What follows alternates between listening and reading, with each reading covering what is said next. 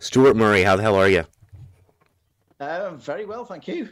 Excellent. Hey, I'm I'm glad I finally got you on here. It's uh, I I, I think I reached out a long time ago. Maybe I didn't, but um.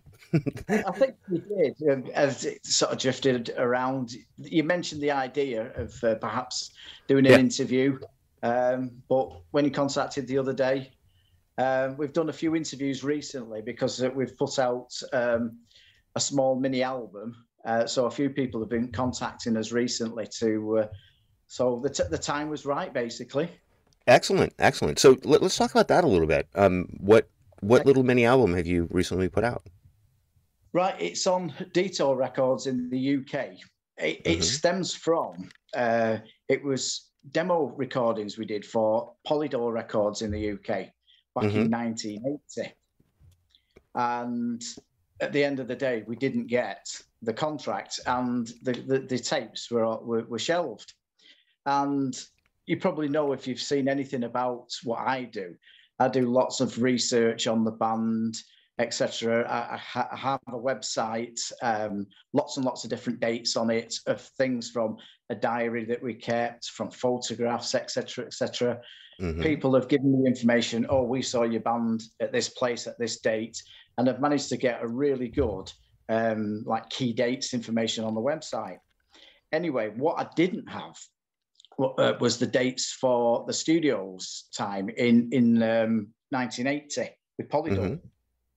So uh, um, I'm a friend with the, the, the chap who arranged it, um, uh, called Dennis Munday. I don't know if you're aware of Dennis Munday. He used to look after the Jam as one of the, the main bands on Polydor at that time in mm-hmm. England. Mm-hmm. Um, he'd arranged the recording sessions, so I, I, sent him a message asking him could he find out uh, what dates were we actually recording down in London. Mm-hmm. Uh, not only did he give me the dates, he, he found out that they were in an archive. Uh, the, t- the original tapes were still existed and they were in an archive somewhere in London. So I asked um, Dizzy Holmes, who owns Detour Records, he specialises in finding bands that have been forgotten about, etc.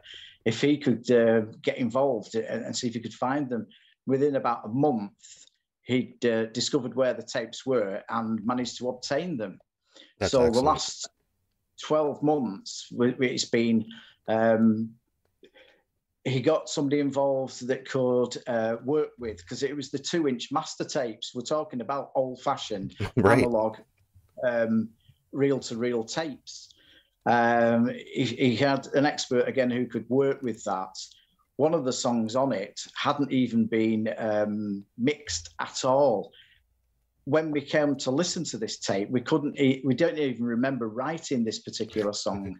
uh, it's called Sophisticated Lady.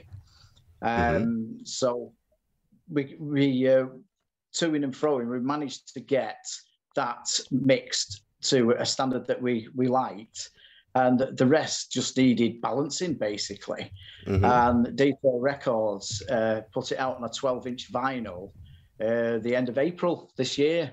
Excellent. And it's selling quite well. And it's only available in the UK or is it available worldwide? No, it's uh, available across the world through different distributors. I know the names of the ones that were in Japan, and as far as I'm aware, they've sold them out. The, there is a distributor in the United States, but I'm not sure of the name off the top of my head, who's distributing them. But they can be uh, purchased from Detour via the internet, etc. I suppose if you contacted Detour, they could tell you who the American distributors were that he, he deals with. Excellent. Okay. But, um, I'll make sure to yeah. link to that down below so that uh, you know people can actually you know find it and buy it. Yeah. Um. So that's excellent, man a link on my Facebook page somewhere anyway, so uh, right, you could get a link off that if uh, you okay. have a look on it. Perfect, man. Perfect. Um, okay. let, us let's, let's talk a little bit about the history of the fast cars. So right. you had a, a, a, your original run was was pretty short, right? It was like seventy eight to, to eighty, right? That's correct. Yeah, yeah. Okay. And at that time, you only put out the, the one single, correct? The the kids just want to dance. Well, we had two tracks that were on um, a compilation album called A Manchester Collection. So some of our very first recordings that we did, most of the recordings we did back in those days were we'd paid for them ourselves demos we were only young lads mm-hmm. ranging from like 18 19 20 we saved we all had jobs luckily it, which wasn't the case in the uk in those days so we used to pay for our own demos in small studios and one was a, a studio in rochdale which is near manchester uh, named Cargo, and we we did a couple of we did four songs there, and two were put on the Manchester Collection, which was which was an LP that was to promote the Manchester Musicians Collective, mm-hmm. and that's quite a collectible now. So that was our first. That was released in 1979, I think, shortly before. That was about the April May, as the kids just want to dance, or later in the year, about October. Mm-hmm. That's but that's excellent. They were from the demo tapes. We, we never had top quality studio recordings at that time. What we've just put out now was done in a top London studio on a 24 track uh, studio, which we didn't have in the north of England. The maximum you could get up here at the time that we were using were like eight track or 16 track. Mm-hmm. So um, it, it really does sound good. Uh, it it was recorded over 40 years ago. But yeah. we've been really impressed with it, the sound of this. We're calling it new music, but at the end of the day, it is 40 years old. Yeah, isn't isn't that a mind um, fuck? Like 40 years, man. It's just it's crazy the way that works. Absolutely, absolutely, yeah, yeah. Because you, you, look back from '78 and look back 40 years, and it's before the war, it's just mind blowing. and music from you know the 30s, 40s, or whatever, it's not relevant when we were in 1978, 79, and we're now 40 years in advance, and our music seems to be still relevant. Um, absolutely, that's fascinating in itself. Yeah, no, it's absolutely, absolutely. Like I, my, my kiddo, I've, I've recently turned on. He, he just turned twenty, and uh, he listens to to you know the stuff that I, I feed him from you know, like the late seventies, and and he loves it. He's like, oh my god, this is great.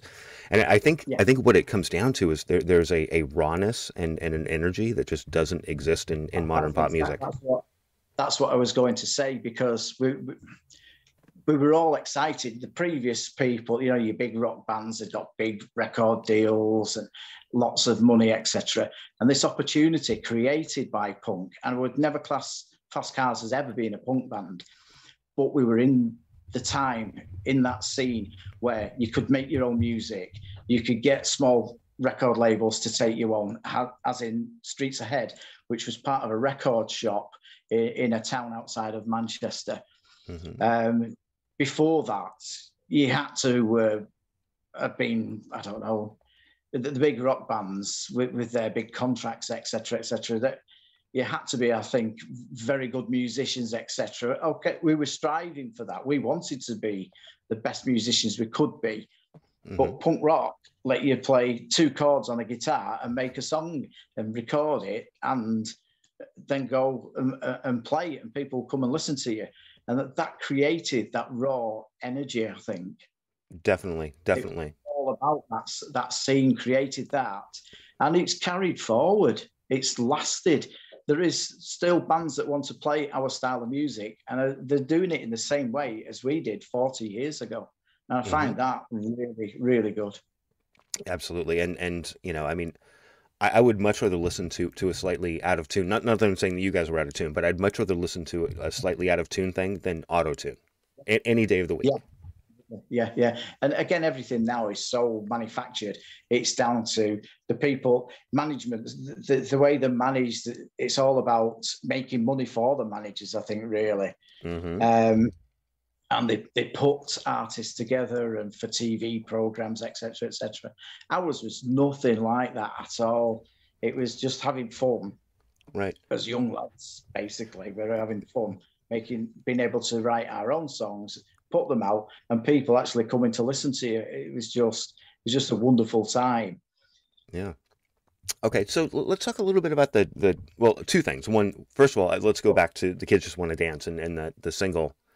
Um, I'm actually looking at at uh, your your website right now, and the the mis- quote mistake that is on there the uh, uh, the Gordon Smith issue. yeah, yeah is hysterical yeah. to me because when I was when I was you know doing my research and I saw that and I was like, wait, there are only four members of the band, you know, but yet the, you know the back of the single it appears to show five, you know, five. Yes. Right. Um, we argued at the time. Our manager was a university graduate. We didn't go to university or anything, and he thought he was a lot smarter than us. And it, it was hard to say. Uh, he thought it. I think he thought it was a bit funny because mm. our our sound engineer at the time, a lad called Chris Smith, he worked for Gordon Smith Guitars. We we both me and Craig Hilton, who was our lead guitarist, both played Gordon Smith guitars. So it's a local Manchester company. Mm-hmm. So up against your Gibsons and Fenders, the other big American companies that everybody were playing their instruments. We, we thought it'd be great to have a mention on the uh, the single cover that we actually play Gordon Smith guitars. And another band, well, not necessarily the band, but Pete Shelley of the Buzzcocks, he was playing a Gordon Smith guitar at that time, and he continued most of his career uh, playing uh, Gordon Smith guitars. Mm-hmm. So that was um, where we had a bit of a link to the Buzzcocks in, in that, and quite a lot of um, you say pub rock you mentioned previously. A lot right. of pub rock bands, uh, semi-professional musicians play Gordon Smith guitars because they're built for playing and don't cost anywhere near the money of a, a Fender or a Gibson, right. but um, will hold against one of those when you're actually playing it. So a lot of semi-professional musicians in the UK have been playing Gordon Smith guitars for years. But so that's what we were trying to do. We were trying to promote basically our friend's business on the uh, the single cover. But I, have read several times that people think Gordon Smith was a member of the band. Well, so for for, for those who are listening, right? So what what we're talking about is on the back of the single. It shows um, members of the band and you know what they do, and then they have a, a an entry for Gordon Smith, and underneath it says guitars, and then in parentheses, but didn't play them. So it's like it's it's completely confusing to you know Absolutely. to most people. We did we did play them, and, and Gordon Smith is not a person. It was just, in fact right. Gordon Smith is actually two people. It was Gordon Whittam and John Smith, and their names put together made Gordon Smith. It was that there is a hyphen in between. If you actually look at Gordon Smith guitar, it's Gordon hyphen Smith because it it was the two main men that formed the company that I made the guitar that we used.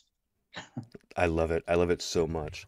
Um, you know, it, it's even the cover itself. We we didn't like the cover itself, and now look back and think it's quite iconic because I see people's record collections, and you can spot ours straight away with that seatbelt on the cover.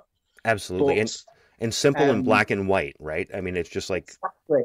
And and Tim Llewellyn, who was the manager at the time, said, you know, this is what because I think his degree was in graphic art or something like that.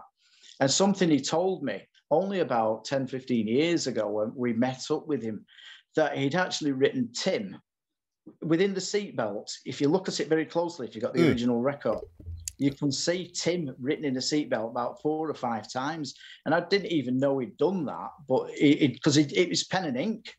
Right. It, it, was all hand done with pen and ink at the time. Uh, very, very primitive.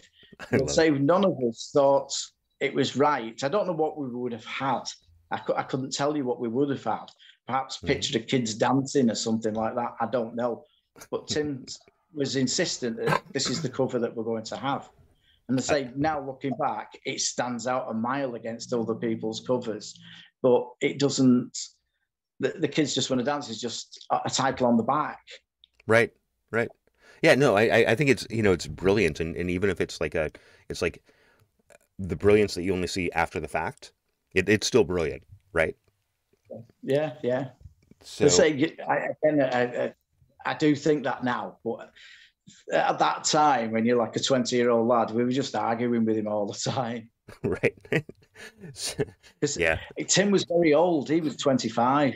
oh, yeah. I, I, was the oldest at 20. Stephen Craig were 18, and Tony, who was our drummer at the time, was only 17. So we were a very young band. So funny. Yeah, and, and trust me, I, I, know how that goes. I, I, I attempted to be a manager once, and it didn't work very well for me. Um, I just I, I didn't have the constitution to do it. basically. It, it did last with us for uh, over a year, and he got some fantastic gigs. He was quite well connected in the Manchester scene. Okay, so that that's a perfect going into into the next part. But before we get into that, um, a, a couple of really quick things. So let, us talk just briefly about the formation of the band. Um, right. And uh, the other thing I want to talk about when we talk about the formation is, um, and I, have dealt with a, a couple of, of people this way. What was it like being in a band with your brother? Because brothers tend to fight, right? They, they tend to. Uh, so first of all, let's talk about the history, and then I want to talk a little bit about like the, the sibling thing and, and how that that kind of played out. Yeah, yeah. Um, it, it started. I, I, was Stephen and a, a fr- school friend who was who could play guitar reasonably well at the age of fourteen, a lad called Nick Bold. They decided they would put a band together, and they had another. Our Stephen was going to be the original bass player, mm-hmm. um, but he really wanted to be Mick Jagger. So I said, "Tell you what, I'll buy a bass because I'd started working by then. I'll buy a bass. No idea how to play it or anything. Uh, so that's what I did. He could then be his Mick Jagger. Um, Nick was going to play guitar, and there was another lad from school who played drums, not very well. Um, a typical school band. Um, mm-hmm. we, we, used to play in uh, in front of the uh, the assemblies and things like that originally and then um, the drummer was the original drummer was not particularly good, not keeping time or anything. He wasn't that interested. So we played at a school, another school in the Swinton area. And Tony Dyson came along and said, I can play drums a lot better than that. And he was only like 13, 14 at the time. Wow. So we thought, oh, have a listen to him, see what. Say we were only 14 and to 16 ourselves anyway, but he was a year younger than our youngest. So we went along and saw him, and he was excellent, really good. Um, so we asked him, did he want to play with us? And he said yes. So he played with Fast Cars most of the time over most of the years. That's um, excellent. Perhaps talk a bit more about that later on. I don't know. Um, but that that's the initial start. And then you're saying about pub rock. Well, we were playing in pubs uh, in the UK. Um, and we were playing the, what was typical at that time um, Chuck Berry covers, mm-hmm. um, like Johnny B. Goode, simple song to get you started. We were, we were playing Johnny B. Goode, uh, Substitute by The Who, Jumping Jack Flash, Rolling Stones, um, other songs along that kind of uh, pathway. Uh, we, we, did that for about 18 months. Then mm-hmm. Nick uh, decided he wanted to be playing songs more like Led Zeppelin, etc. Although I like that kind of music, I don't think I was competent to and play that kind of style of music anyway. Which Nick was a very competent guitarist, so he went off and uh, formed his own band uh, that were called Virginia Wolf. And again, if you, you Google them, they were quite successful uh, in hmm. the mid 80s. Um, they, they had um, a million pound contract back in the day, which was a, a big deal at that time. And they oh, toured yeah. with Jimmy Page at, at, the firm. So he got to play with his hero, etc. Um, another lad that we knew from school who could play guitar was Craig Hilton. Mm-hmm. So um, as soon as Nick didn't want to play, we went and asked Craig. And again, he has played on most of Fast Cars, most all Fast Cars recorded music. Uh, Craig was our guitarist, and unfortunately, we lost him to cancer early this year. Yeah, I saw that. My condolences. That that's that's got to be a really hard yeah. thing, especially as there's a resurgence happening with your music. To to have that happen is like doubly tragic. Um, he's he, luckily he's been with us. He's, he's, played in Japan. We've played in Europe, etc. Mm-hmm. And the last gig we actually did was uh, last February, um, where near where we live here. Um, Pete Shelley was born, the guitarist from the Buzzcocks, mm-hmm. and the, the town where he lived. I actually work in that town. It's called Leigh in, in mm-hmm. Man- uh, Manchester area. Um, a group of people have got together to try and raise money to fund for a statue for Pete Shelley mm-hmm. uh, within the town of Leigh. So they've, they've had a few gigs, and the last one being last February. uh, where we played along with some other old Manchester bands. The Distractions, they were playing at the same time as us. The mm-hmm. Drones, uh, another old Man- one of the original Manchester punk bands, the Drones, although there's only one original member left in it. Mm-hmm. And uh, we, we played uh, a big hall holding quite a few hundred people uh, last February, and that that was Craig's last live performance, and it, it was a sensational form at the time, even though he'd had cancer then for about four years, and he'd been having chemotherapy, but um, it, it stopped working unfortunately, and he he just slipped away. Well, that, I mean, but, that's a hell of a last gig. Um, the the last gig was was actually videoed, and I think I've put a few um, recordings up on uh, YouTube or on my uh, mm-hmm. uh, Facebook pages, so you can see how good he was right up until the end, basically. Wow. But uh, we've still got irons in the fire. We still want his son. We talked about Tony Dyson, and I know it might be rambling a bit now, but Tony Dyson eventually um, his back was playing him up and he couldn't play anymore. Craig's son had already, Tony had actually shown, I think he had shown him the rudiments of drumming and um, it sold him one of his old drum kits. So young Rick was um, up and coming drummer. So we got him to, I think he covered Tony originally.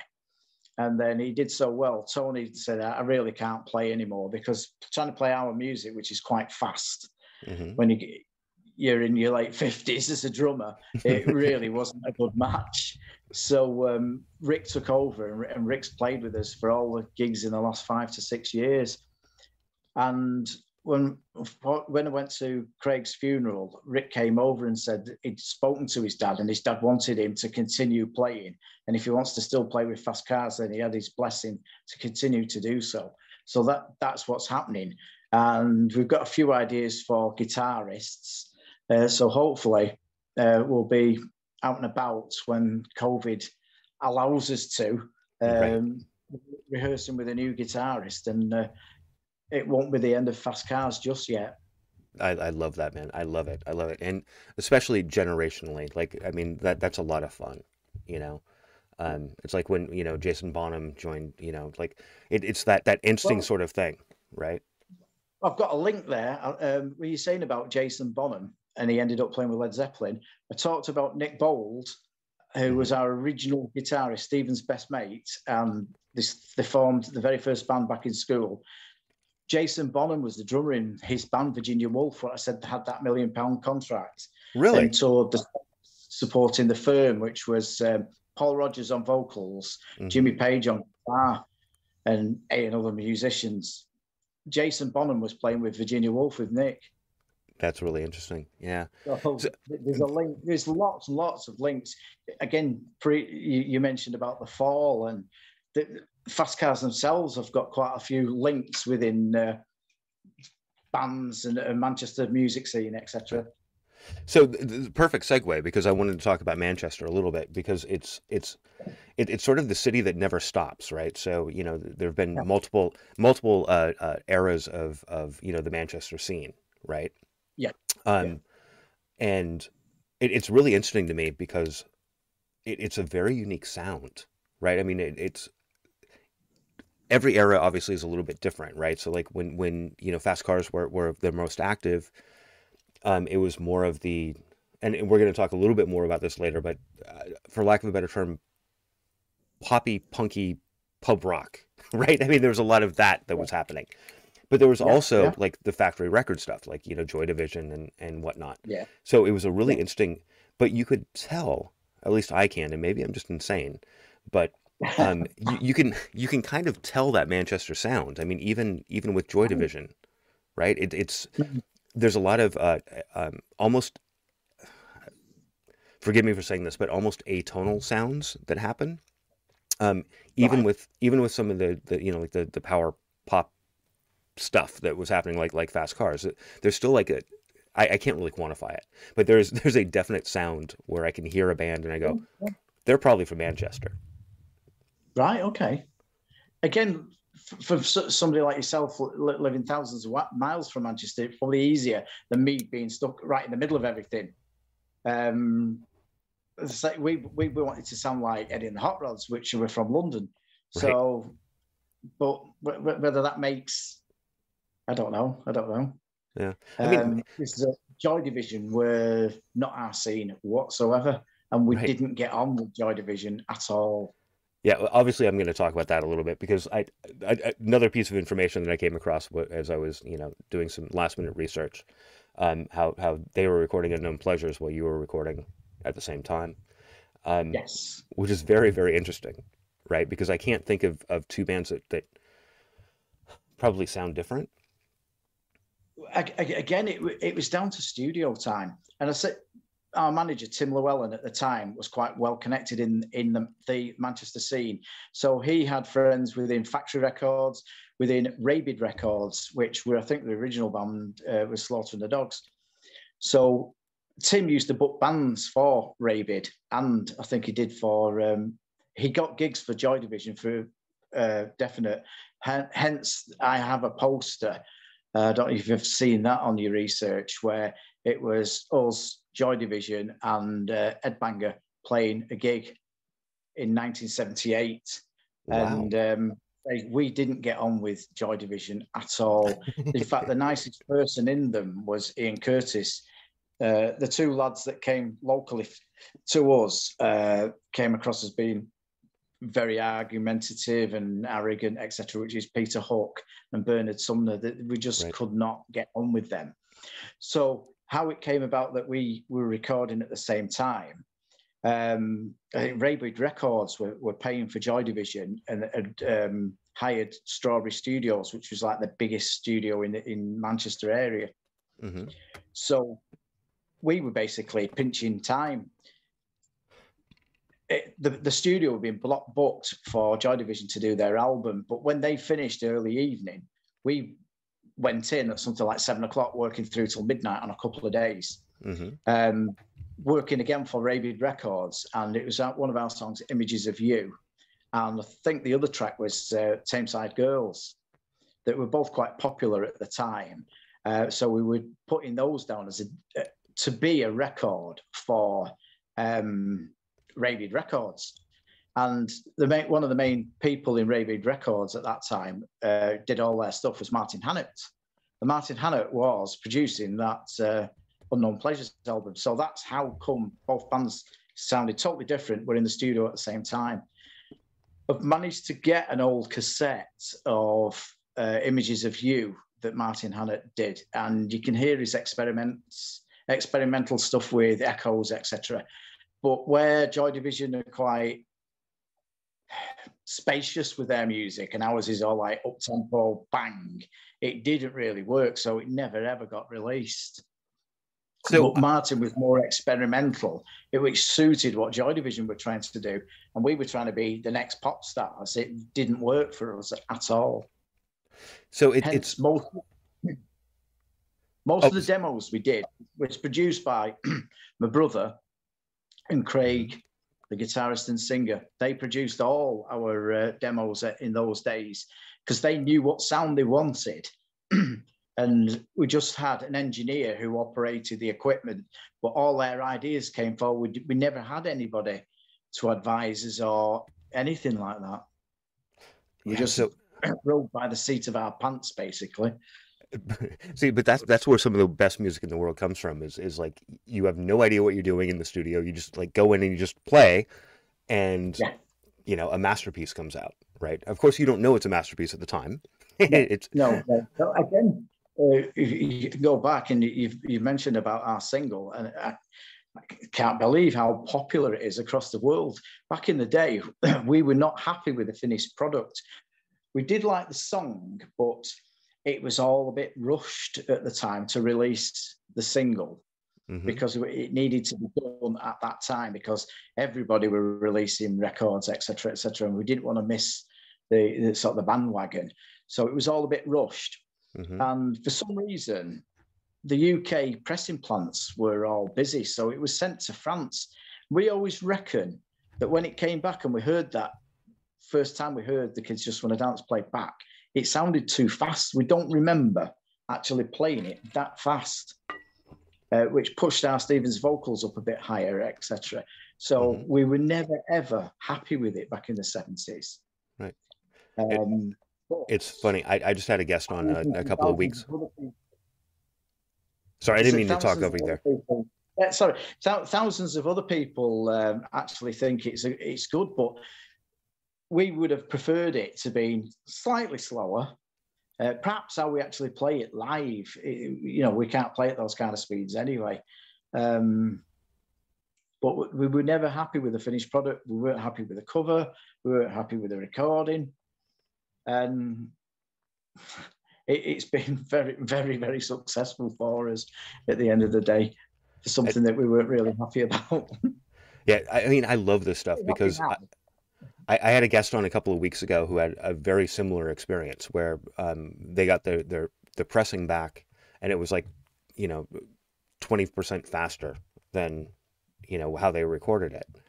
And then from then on out they've been stuck playing the song at that speed because if they slow it down to how it used to be people are like what is this shit? Like this isn't this isn't the song. Yes. Yeah yeah. Uh, it's again we naturally we can't play it as fast as we did when we were 20 anyway but uh, what we used to do back in the day and a lot of people did we used to put a penny on um, the record player to slow it down absolutely I, I still do that it sounded like how we remember recording it and, and not uh, the, the speed.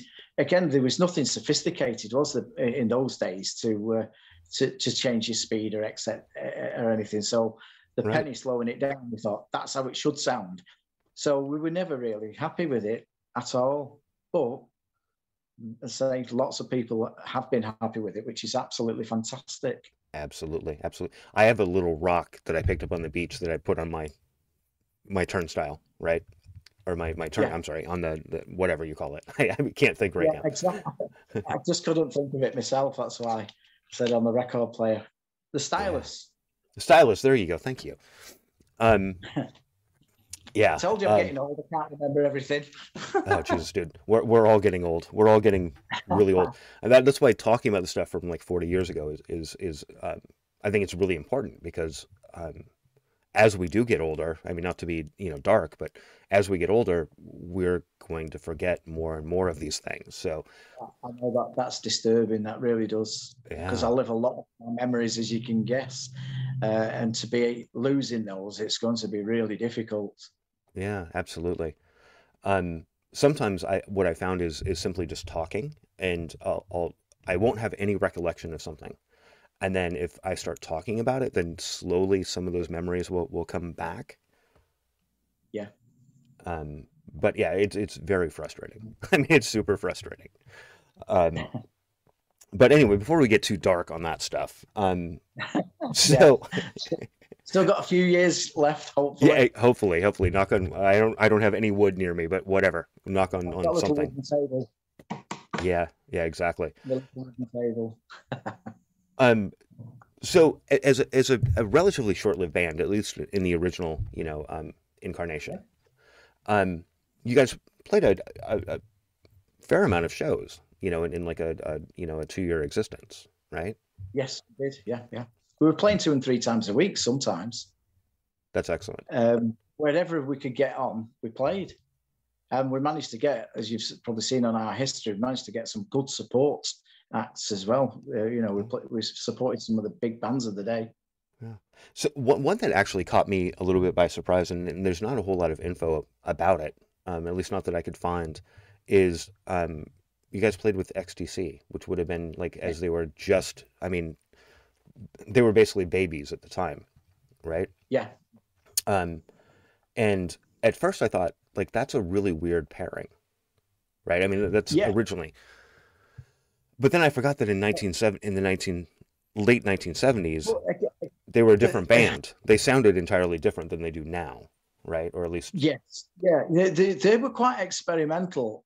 Um, but back in those days, they, they, used to mix all sorts. Of, you'd play a, uh, there's a club um, they call the Russell Club in in uh, in Manchester that um, also goes under the name of the Factory. It was the forerunner to Factory Records. They used to have what they call the Factory Night at the Russell mm-hmm. Club, and they'd put all sorts of different people on. So we actually supported uh, Dillinger, um, mm-hmm. Jamaican reggae artist. So totally mixture all the time. We actually thought we were supporting Rick Derringer, the American rocker, and it turned That's out hysterical. that it was Dillinger. Uh, and again, didn't know who he was at that time, but he, he's um, famously mentioned in the um, what was it? Um, one of the a Clash song where they talk about Dillinger. Um, That's awesome. Hammersmith, White. Oh, again, cut that bit out. I can't yeah. So it, it's funny because I, there's been a lot of comparisons between uh, Manchester and and Seattle obviously the, the sounds are radically different.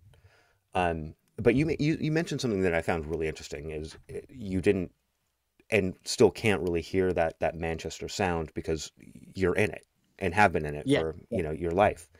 Um, yeah, exactly. I'm very much yeah, I'm very much the same way with Seattle. Like I I don't hear the commonalities between the bands at all. Like just they're they're radically different as far as I'm concerned. Yeah, yeah. But if I talk to like for you example for example right and say like hey i'm going to mention like you know three or four bands from seattle and you'll be like oh yeah they're from seattle. Like you know it's, it's obvious. Um but it's completely not to me at all. Yeah yeah. Um and in fact um not to delve too deep into this but it kind of gets back to what you were talking about before with the, the you know the manchester sound um and and like the the perception of what that sound is um a lot of the bands that people talk about now from Seattle, I consider to be heavy metal bands. Right. Right. And they were, I mean, as far as I'm concerned, they, they were at, at some point, you know, they, they morphed, but um, they were definitely more metal than anything else. It's certainly not punk, and it wasn't what what has become known as grunge. You know, it was just it was metal music. Right. You know? Yeah. Yeah. And well, uh, sometimes it, it, it uh, your, your music morphs into um, the, the scene around you. Um, so you, you, being a metal band, but you you, you influences, etc., and you, you want to play to people, so you, you adjust your sound accordingly, and perhaps metal wasn't working, so they adjust the sound and they become grunge. I'm guessing, but that's the kind of thing we did really. Because originally we wanted to be uh, big rock stars like Jimmy Page and uh, Robert Plant, that kind of thing. Uh, and we ended up being nothing like that um, because what was driving us, we still wanted to play our own music to people. And we adjusted to make sure that we, we, we fitted into that kind of scene. So, yeah, that's that's my thoughts. Yeah, it's it's uh yeah, it's really interesting the way that the music goes, and and I think part of it too is is um getting a little bit older and and possibly a little more quote talented, right? Um, and as you do that, of course, you want to stretch out, you know, try different styles of music and and you know experiment a little bit more and whatnot, and that's going to change your sound. Yes, yeah. Right. It, again, what we started off talking about uh, the the tapes we did for uh, Polydor Records in it was September 1980. You can hear if you, you listen to that the, the change of our sound then. Uh, Craig's he was a rock guitarist, um, mm-hmm. you know, idol of like uh, Ritchie Blackmore or something like that, and he, he, he could mimic all Ritchie Blackmore's top solos for Purple, etc., etc.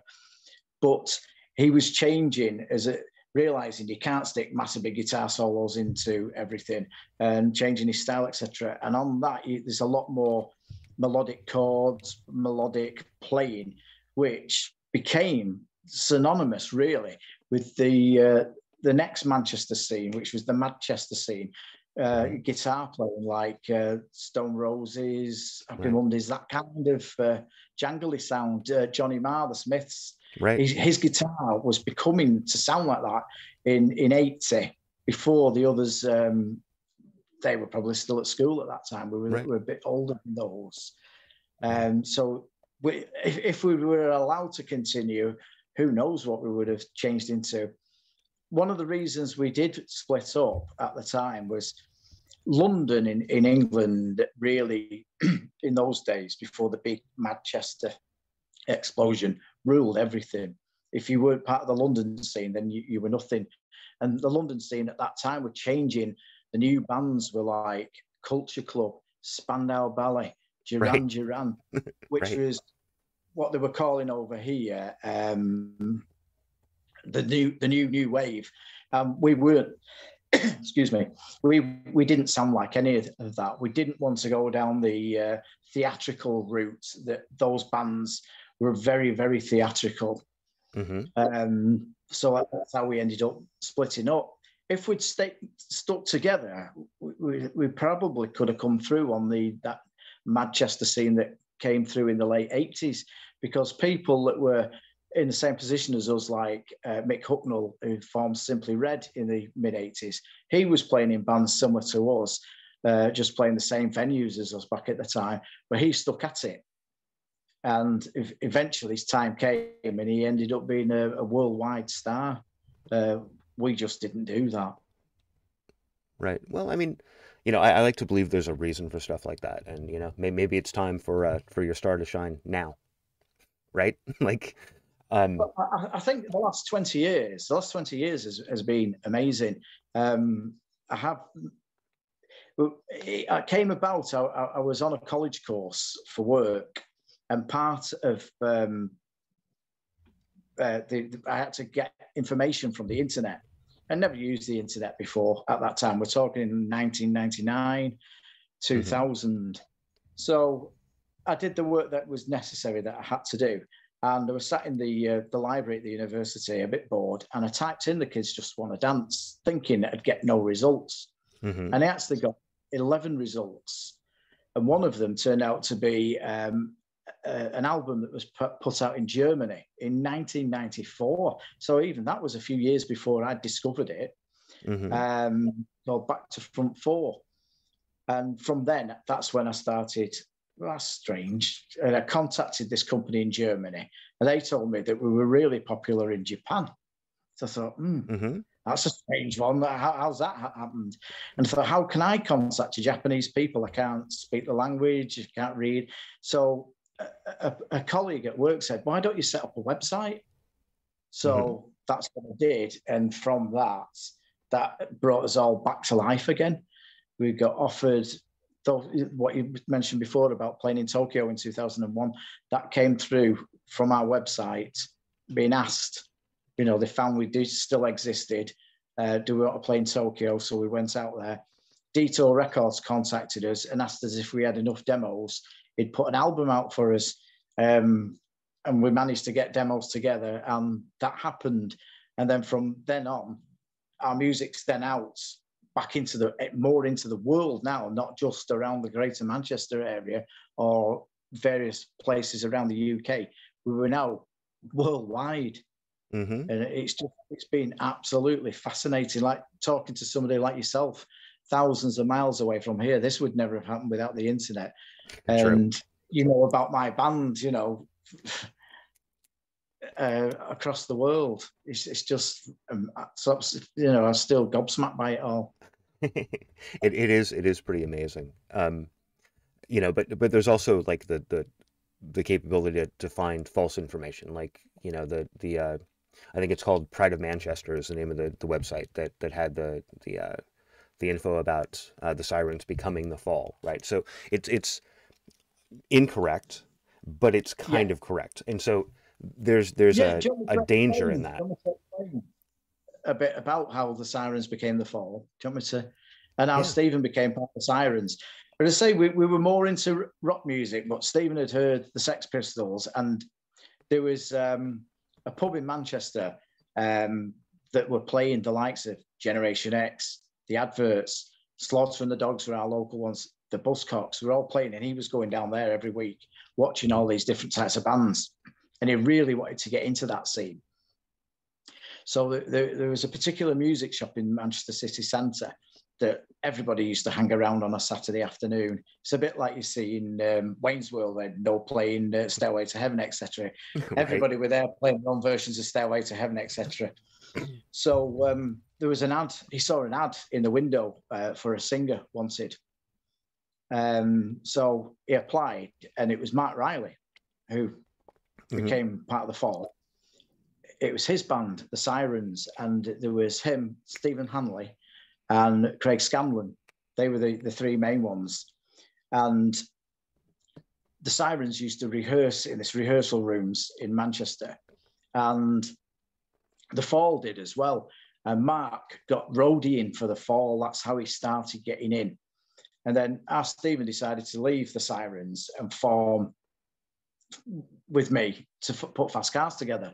The Sirens continued for a bit with a female singer called Julie, and I can't remember a, a surname or anything, but they continued for a, a, bit.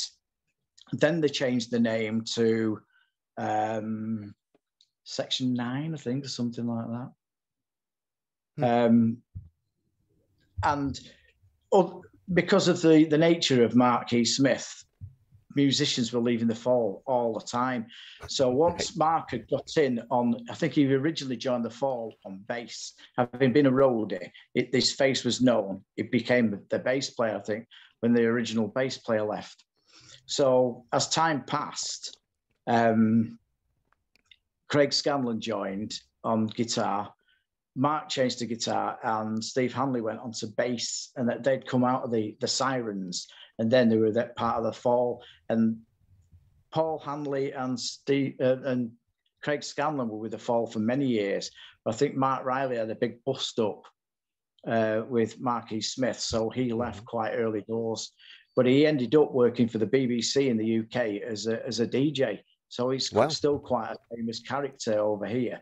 He, he was on Radio One, and then um, he's still currently there's um, a more alternative show, uh, radio station called BBC Radio 6. And Mark still has a show on that to this day. Wow. And he was um, the, the, guitarist in the original Sirens with our Stephen singing. So, yes, that's it awesome. is integrated into the fall. And that's how, how it all came about.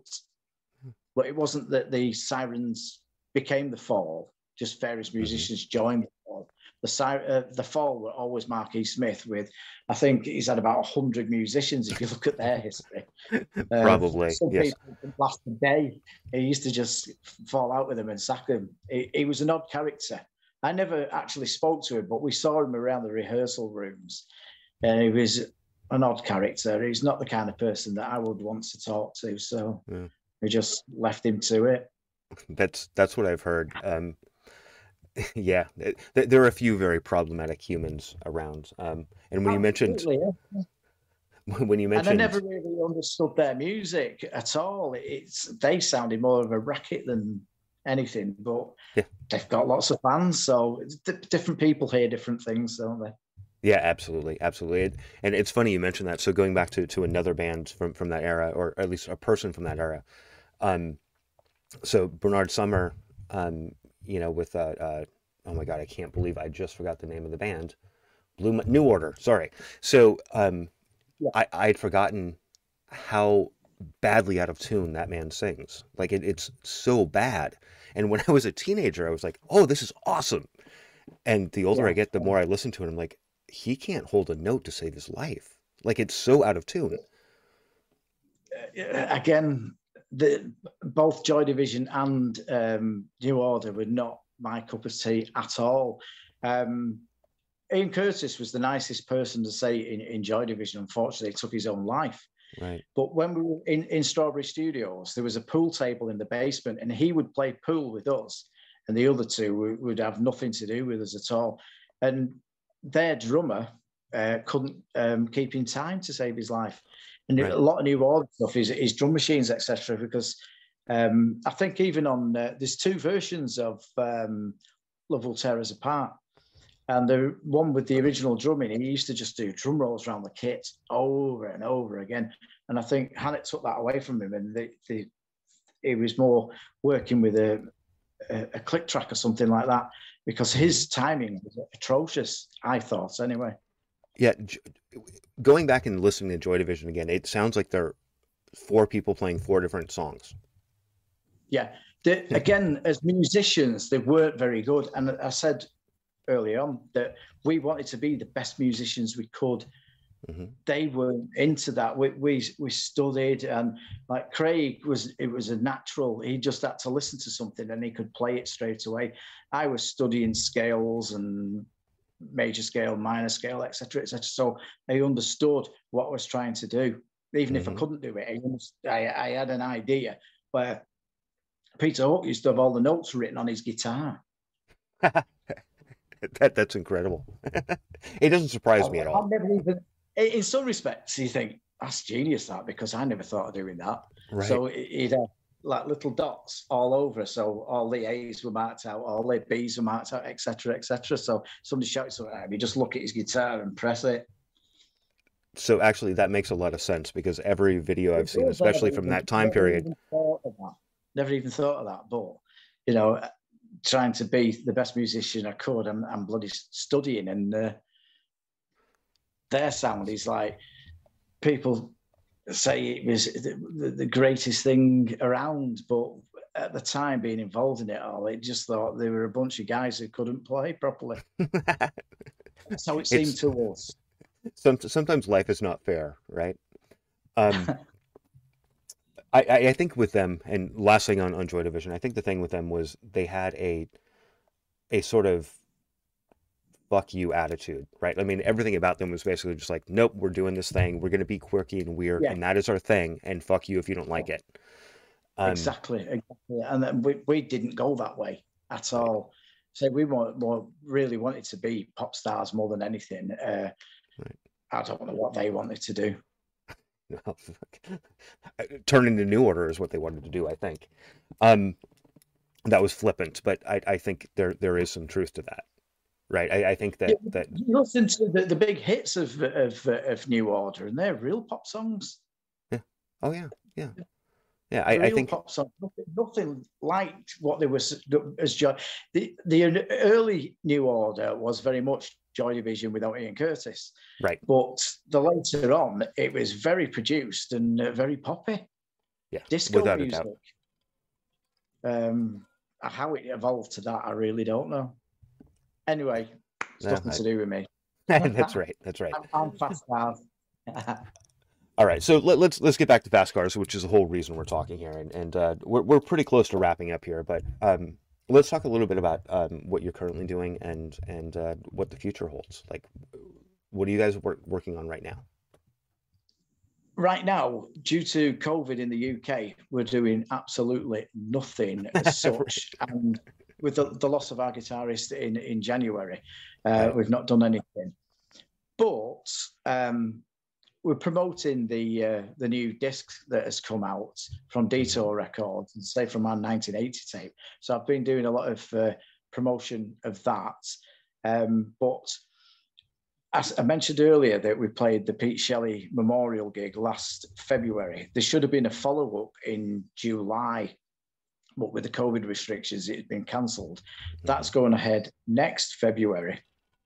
Up to now, we're the headline band. Uh, wow. So we've got to get our act together to play that. Um, so, as I say, I don't want to mention names as yet. Sure. But there's a few interested parties that want to play guitar for us. So uh, that's going to be interesting in itself. Um, because, as I say, Craig played with us for more or less the 40 years. Mm-hmm. He was very influential in the studios of what sounds and etc. etc. So it's going to be very, very hard to replace. But what we're doing now, we, we're just basically playing our historical songs. So if somebody can listen to Craig's guitar and then go, this is it, and play mm-hmm. it, they don't have to invent it. Right. All they have to do is replicate it, which is a lot easier than being the person who invented it in the first place. Somebody replicating is a lot easier. So hopefully we'll be able to get somebody who can replicate some of Craig's sound uh, to keep us going because we won't be uh, writing new songs. Nobody be interested. They all want to hear. The kids just want to dance or images of you or please, please. All the songs that we've been playing for the last 40 years. That's what people still want. Uh, we love entertaining. So that's exactly what we'll go out and do. That, that's actually a very refreshing attitude because a lot of, of people that I, I talk to, musicians, um, are loath to play the, the songs that the audience actually wants to hear. And, and I understand it. But yeah, yeah. Uh, but it's, supposed, it's supposed to be the entertainment business. So if they want to be entertained, you should be playing what they want, really, and not what you want. Having say we, we had two albums out. The, the original one, uh, "Coming Ready or Not," was more or less our, our old set. Um, some of it were the original tapes, but I said earlier on that um, Detour Records said, um, if you've got enough old demos, we'll put an album out for you. In mm-hmm. truth, we didn't some of the demos weren't up to speed. Some of the, tapes that we'd paid for over the years had got lost.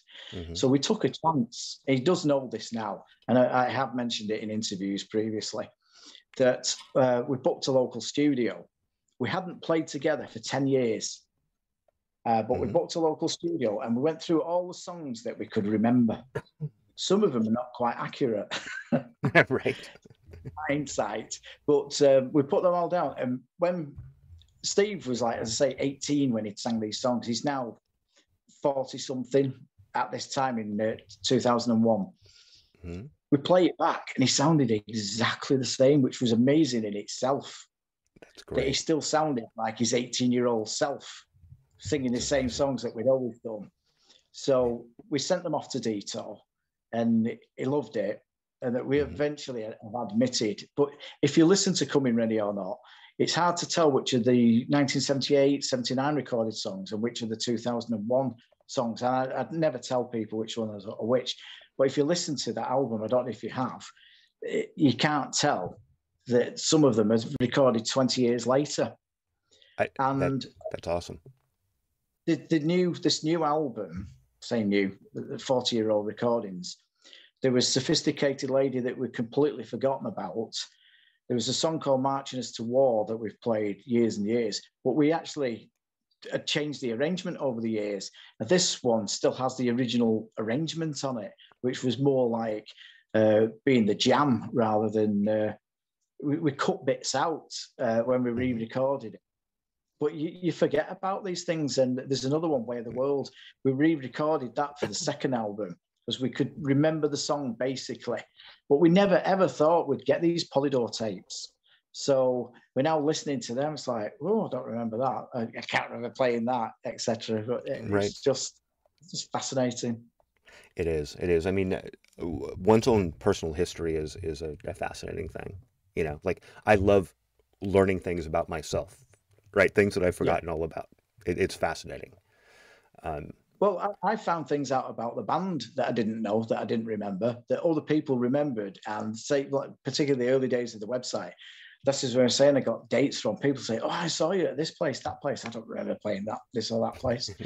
um, like say, you, you learn things about yourself that you didn't even know, and yeah, uh, great, absolutely great. Okay, so this is a perfect, perfect segue. So we're about to wrap up here, Stuart, but um, I have two questions that I ask everyone. Um, and both are questions that nobody wants to answer, which is why I asked the questions. yeah, okay. So the first one, and this is a question any music lover hates. Go. What is your favorite band? Again, that's changed. At one time I would probably say Deep Purple, you know, from mm. 15, 16, 17 year old me, thinking Ritchie Blackmore was the uh, greatest thing since sliced bread. Mm-hmm. Now I don't really have a favourite band. I, I, I, tend, I've got an iPod, and again, that's now become old school, and hmm. it's got about ten thousand songs on it, and I've got all sorts of different things from jazz, blues, rock and roll, rock, classical, whatever comes up, I've put it on there, so I like it. It just, I, I just like listening to music, lots and lots of different music. Mm-hmm. I've not really got involved with any modern stuff. I, I still, I still like the fast car sound and what we were trying to attain. So, if the modern bands still playing that kind of genre, then yes. Green Day, for example, um, mm-hmm. they are quite like them. I know it's they're not modern anymore, but um, they were sort of replicating what we were doing 20 years previously. Uh, right. So I haven't got a particularly favourite band at all anymore. So it, it, just I want to touch on that very briefly because I still think of, of Green Day as being a new band, but they're actually 30 years old. Exactly. Yeah. Yeah. It's only when you start realizing they're not a new band anymore. Well, th- there is a story, if I can say, oh, of uh, course, uh, even about Green Day. Um, I've been searching the internet for the last 20 years since I made my website and finding information. And I came across a cover version of uh, The Kids Just Want to Dance by a young American band called Emily's Army. Oh, okay. Yeah. So I contacted them through through the websites or whatever and um, they actually told me that Billie Joe Armstrong had actually introduced them to the Kids Just Want to Dance and told them to play it.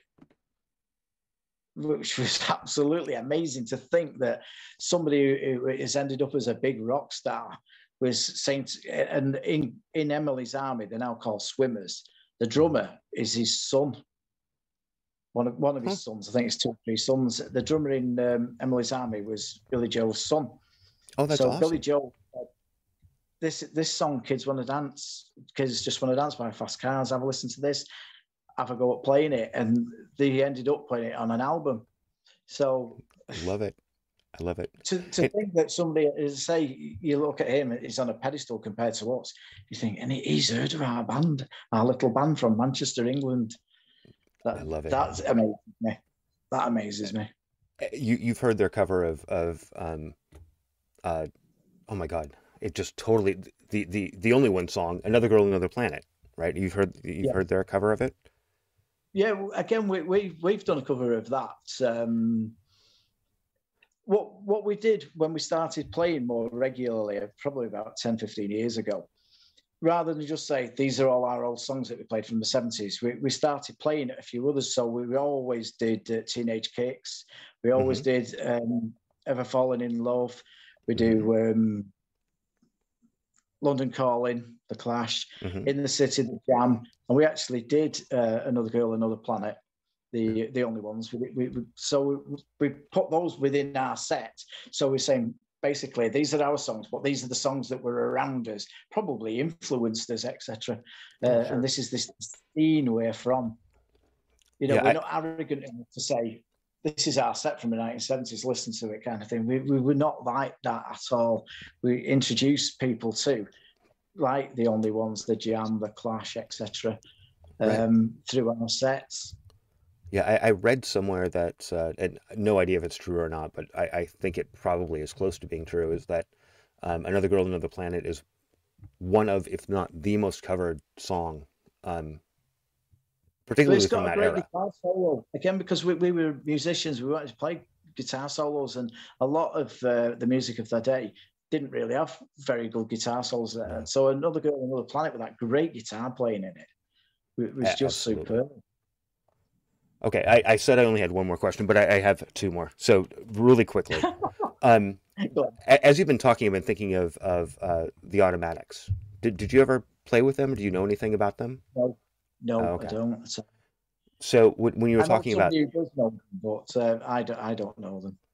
Okay. Um, I actually, I really love them, and, and, a lot of people don't know a whole lot about them. But there's a, a really interesting story about them, um, and I think it was, I think it was 1980. Um, yeah, it was 1980. Um, they were up to to be signed to Island, and instead in fact, you know, everything was all set up. They were they were ready to go. You know, the, the contract was was ready, not signed, but ready. Um, and then Island got cold feet at the last minute, and they signed U2 instead. So yeah, yeah. if you think about that, like how different music would have been if instead of signing U2, you know, the automatics were, were there because they, they were in sort of the um, gen, the same general genre, I guess, is is like what fast cars were, right? Yeah. Um, yeah. How interesting and how different music would be now if yeah. that had happened. You know, absolutely. Again, um, our Steve, if he was here speaking, he, he would say that at the time he didn't think many bands were better than us, and he went to see U2, and he said they were class apart. But um, I don't know. Some of the songs are excellent, some of the songs are not. But yeah, I mean, you know, of all the bands, U2 were the best from our sort of era because the same age as us, and they were playing the same venues because they'd come over. For, they were playing in Manchester. They'd come over from Ireland, and they were, they were playing the same kind of clubs that we were playing. Um, you'd see their name on the, you know, lists um, at the mm-hmm. same time we were playing, but they just weren't famous then. It's amazing. So they stuck at it. They stuck at it for uh, where the likes of us and many others split up at that time. Yeah. I mean, I don't know if it's still true, but but up until at least four or five years ago, they had, um, I think it was two of the top selling tours of all time, which is amazing, right. you know, for, for a bunch of lads from from Dublin, right? Yeah, it's yeah, like, yeah, yeah. wow, okay, you know, crazy shit. Um, all right, Stuart, I've got one last question for you, and then we're we're you know we're just over an hour here, so um, this is a question nobody likes to answer at all, um, which is why I save it to the very end. What is something about you or the band, whatever, you can answer it however you want, um, that nobody would know? Oh, I don't know. Everyone has the same reaction to that question. Yeah, yeah. Again, I've put lots of things about us on the, on my website, so the information's out there if you want to look at it. No, no, no. I, I want something that that possibly you haven't written down, or if you have it, it's it's you know kind of random. Um, that I had red hair when I was a young boy, which I haven't now. darker. And, and, is that a natural thing, or do you dye your? I, I mean, you don't have to answer that, but um, I obviously dye my hair. I, again, that is something that get asked a lot of times. Or my wife gets asked, "Does your Stuart dye his hair?" No, I don't. I'm 63 years of age, and my hair is still dark. If if you was right next to me, you probably could see there is grey hairs amongst it. But I've been very, very lucky in that respect. I see people 10, 15 years younger than me uh, that are, either bald or completely grey, mm-hmm. and my hair colour has, has lasted. That's so good genes, man. It must be, must be, yeah. Yeah, very good genes. I'm, I'm, I'm about uh, uh what 13, 13 years younger than you, and and uh, my hair is completely white if I don't dye it. So, um, so when I dye it, I go crazy, like bright red, right? I mean, like any color other than normal. Yeah, I think that's the way to go, isn't it? Yeah. If if you've lost your own color, do that. But I say my mine is what it is. Um, never touched it or anything. I love it. I love it. Hey Stuart, I'm. Let, us wrap this up. Stay on just for a minute after we after we cut off. But um, yeah. other than that, hey, it was excellent talking to you. Like, um, and I think there's a lot more we could probably dive into. So you know, I'll probably have you back yeah, on at some point. Did, yeah, yeah, yeah. Perhaps a, a st- more structured one way. If you want to send me some uh, questions, we could do yeah. a more structured thing. I don't know. Definitely. That's up to you. I don't like structure, man. I, I like to just do random. Um, yeah, yeah, and... yeah. But, but we, because I, I'm, you probably gathered it already. I can drift off here, there, and everywhere. So I love it. Might, you might have been wanting to cover. I might have gone off on a tangent, and we've not covered what you really wanted to. Nope. Suppose I when think... you look at what you've got and put it back, you might think, "Oh, I never asked him this." Never. I, I'm I'm always um, up for for things like this anyway. So you can always get back in touch with me. And That's now awesome. we know how easy to do. Exactly. Um, you know, never thought I could speak to somebody on the other side of the United States from my uh, little living room in uh, in Manchester. It's so, amazing how that works. All right, Stuart, stay on stay on just a minute. Um, thank right, you so much for for coming on, and uh, we'll talk we'll talk again very soon. All right. Cheers, man. Okay, then. Thank you. Cheers.